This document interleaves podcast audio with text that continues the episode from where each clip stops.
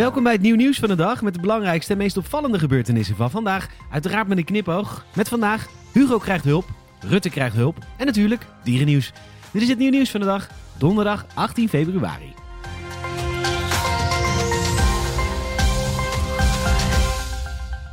Het is me weer wat. Het vaccineren gaat langzaam. De Tweede Kamer wil dat Hugo de Jonge hulp inschakelt. De Jonge vindt dat dan niet nodig en dan toch nu weer wel. En zo verspil je weer weken aan tijd voor iets wat we wisten dat zou komen.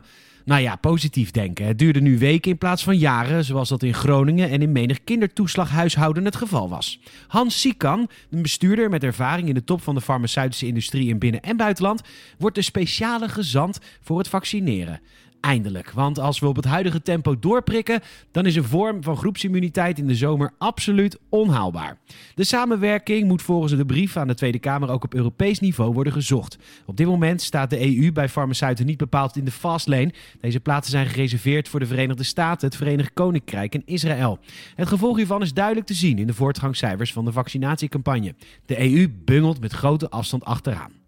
Er moet vooral veel meer binnenkomen om deze doelstelling ook daadwerkelijk te halen. Sikan doet de komende maand verslag die meer duidelijkheid moet verschaffen. En mocht het niet lukken en toch miljoenen vaccins extra nodig zijn, dan kan Sikan natuurlijk altijd nog een beroep doen op Hans Kazan.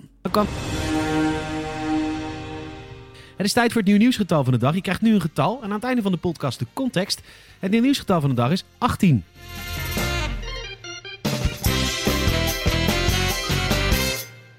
De Tweede Kamer mocht vandaag even tegensputteren in een debat over de spoedwet die het demissionaire kabinet heeft ingediend om de juridische grondslag voor de avondklok te verbeteren, maar uiteindelijk verandert er helemaal niets aan de uitkomst. Bij de stemming gaat de meerderheid van de Tweede Kamer gewoon akkoord met de spoedwet en dus de avondklok. De wet is plotseling nodig als backup nadat de Haagse voorzieningsrechter dinsdag de juridische onderbouwing van de avondklok onvoldoende vond. Morgen dient het hoger beroep bij het gerechtshof. En als de staat wederom verliest, dan moet de avondklok verdwijnen. Als na de Tweede Kamer ook de Eerste Kamer akkoord gaat met de spoedwet, dan kan de avondklok ook in dat geval gehandhaafd blijven. De Eerste Kamer stemt morgen over de wet, maar de verwachting is dat die met ruime meerderheid wordt aangenomen. Ondertussen noemde Denkkamerlid Kuzu Mark Rutte de dictator van de lage landen en kreeg hij een spreekwoordelijke tik op de vingers van Kamervoorzitter Ariep. En hoewel het een beetje klunzig was, heeft Rutte vandaag als echte dictator de meerderheid van de volksvertegenwoordigers laten stemmen. Gordon start petitie tegen online haters namens zijn hondje. Het is de dag van de waarheid voor een nieuwe Mars-missie van NASA. Een rover, luisterend naar de naam Perseverance, is bijna op zijn plaats van bestemming en gaat vandaag het moeilijkste deel van de missie uitvoeren: de landing in de Jezero-krater. Deze missie heeft ook een Nederlands tintje. Groninger Gerard Kruisinga is leider van het navigatieteam. Een verkenner op een andere planeet laten landen is makkelijker gezegd dan gedaan. Het voertuig wordt aan een vliegende hijskraan bevestigd om daarna op het oppervlakte van de steenkoude rode planeet te landen. Of alles goed is gegaan?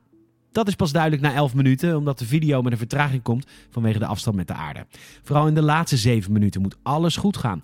Maar waarom dan landen in een moeilijke krater? Nou, omdat hij mogelijk vroeger een rivier liep met vloeibaar water. Mogelijk kunnen hier sporen ontdekt worden die duiden op prehistorisch leven.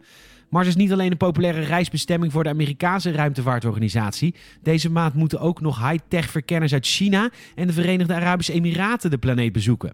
De landing van de Perseverance wordt live met 10 minuten interplanetaire vertraging uitgezonden op YouTube via het kanaal van NASA. De stream begint vanavond om 20:15.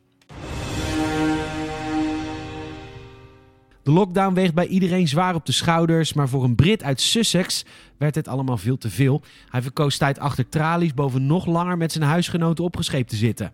De man had nog een celstraf openstaan en meldde zich nu zelf bij de politie. De gefrustreerde crimineel belde het Burgess Hill politiestation en gaf zichzelf aan. Volgens inspecteur Darren Taylor deed hij dit omdat hij helemaal klaar was met de mensen waarmee hij leefde en dankzij de coronamaatregelen nu extra veel tijd mee heeft doorgebracht. Hij zou zichzelf hebben aangegeven omdat hij probeerde wat rust en stilte te krijgen. En heel eerlijk gezegd, ik snap hem wel. Bescheid met muisjes voor de verzorgers in de Apenheul, want daar is dinsdagochtend een bonobo geboren. En zo weer de derde koter van moeder Kumbuka. En de bevalling is goed verlopen. Volgens het dierenpark maken zowel moeder als kind het goed. Kumbuka oogt niet vermoeid en het jong ziet er gaaf uit. Je merkt echt aan Kumbuka dat ze een ervaren moeder is, vertelt coördinator dierverzorging Jacqueline. Het geslacht van de kleine is nog niet bekend en daarom is ook hun naam nog niet bepaald. Het is niet bekend wie de vader van het jong is, omdat er 2 seksueel actieve mannetjes in de groep aanwezig zijn. De Apenheul is de enige Nederlandse dierentuin met bonobo's en de groep maakt deel uit van het Europese fokprogramma voor de beesten. In het wild gaat het niet zo goed met deze mensaap en worden ze met uitsterven bedreigd. Elke geboorte is dus meegenomen. En voor de mannetjesapen geldt in ieder geval niet...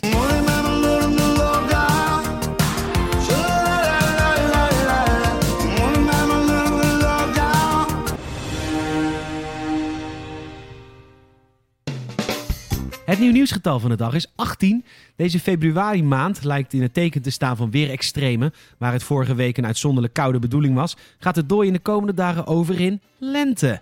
Dit weekend worden temperaturen verwacht die in het oosten van het land kunnen oplopen tot een aangename 18 graden. Terrasjes weer. Oh nee. Na de temperatuurschommeling wordt nu een peilingschommeling verwacht. We gaan zien hoe snel het draagvlak voor de avondklok zal gaan dalen. Bedankt voor het luisteren. Help het nieuws van de dag te groeien en vertel een vriend of vriendin over deze podcast. En laat ook even een Apple Podcast review achter. Check elke dag nieuwnieuws.nl.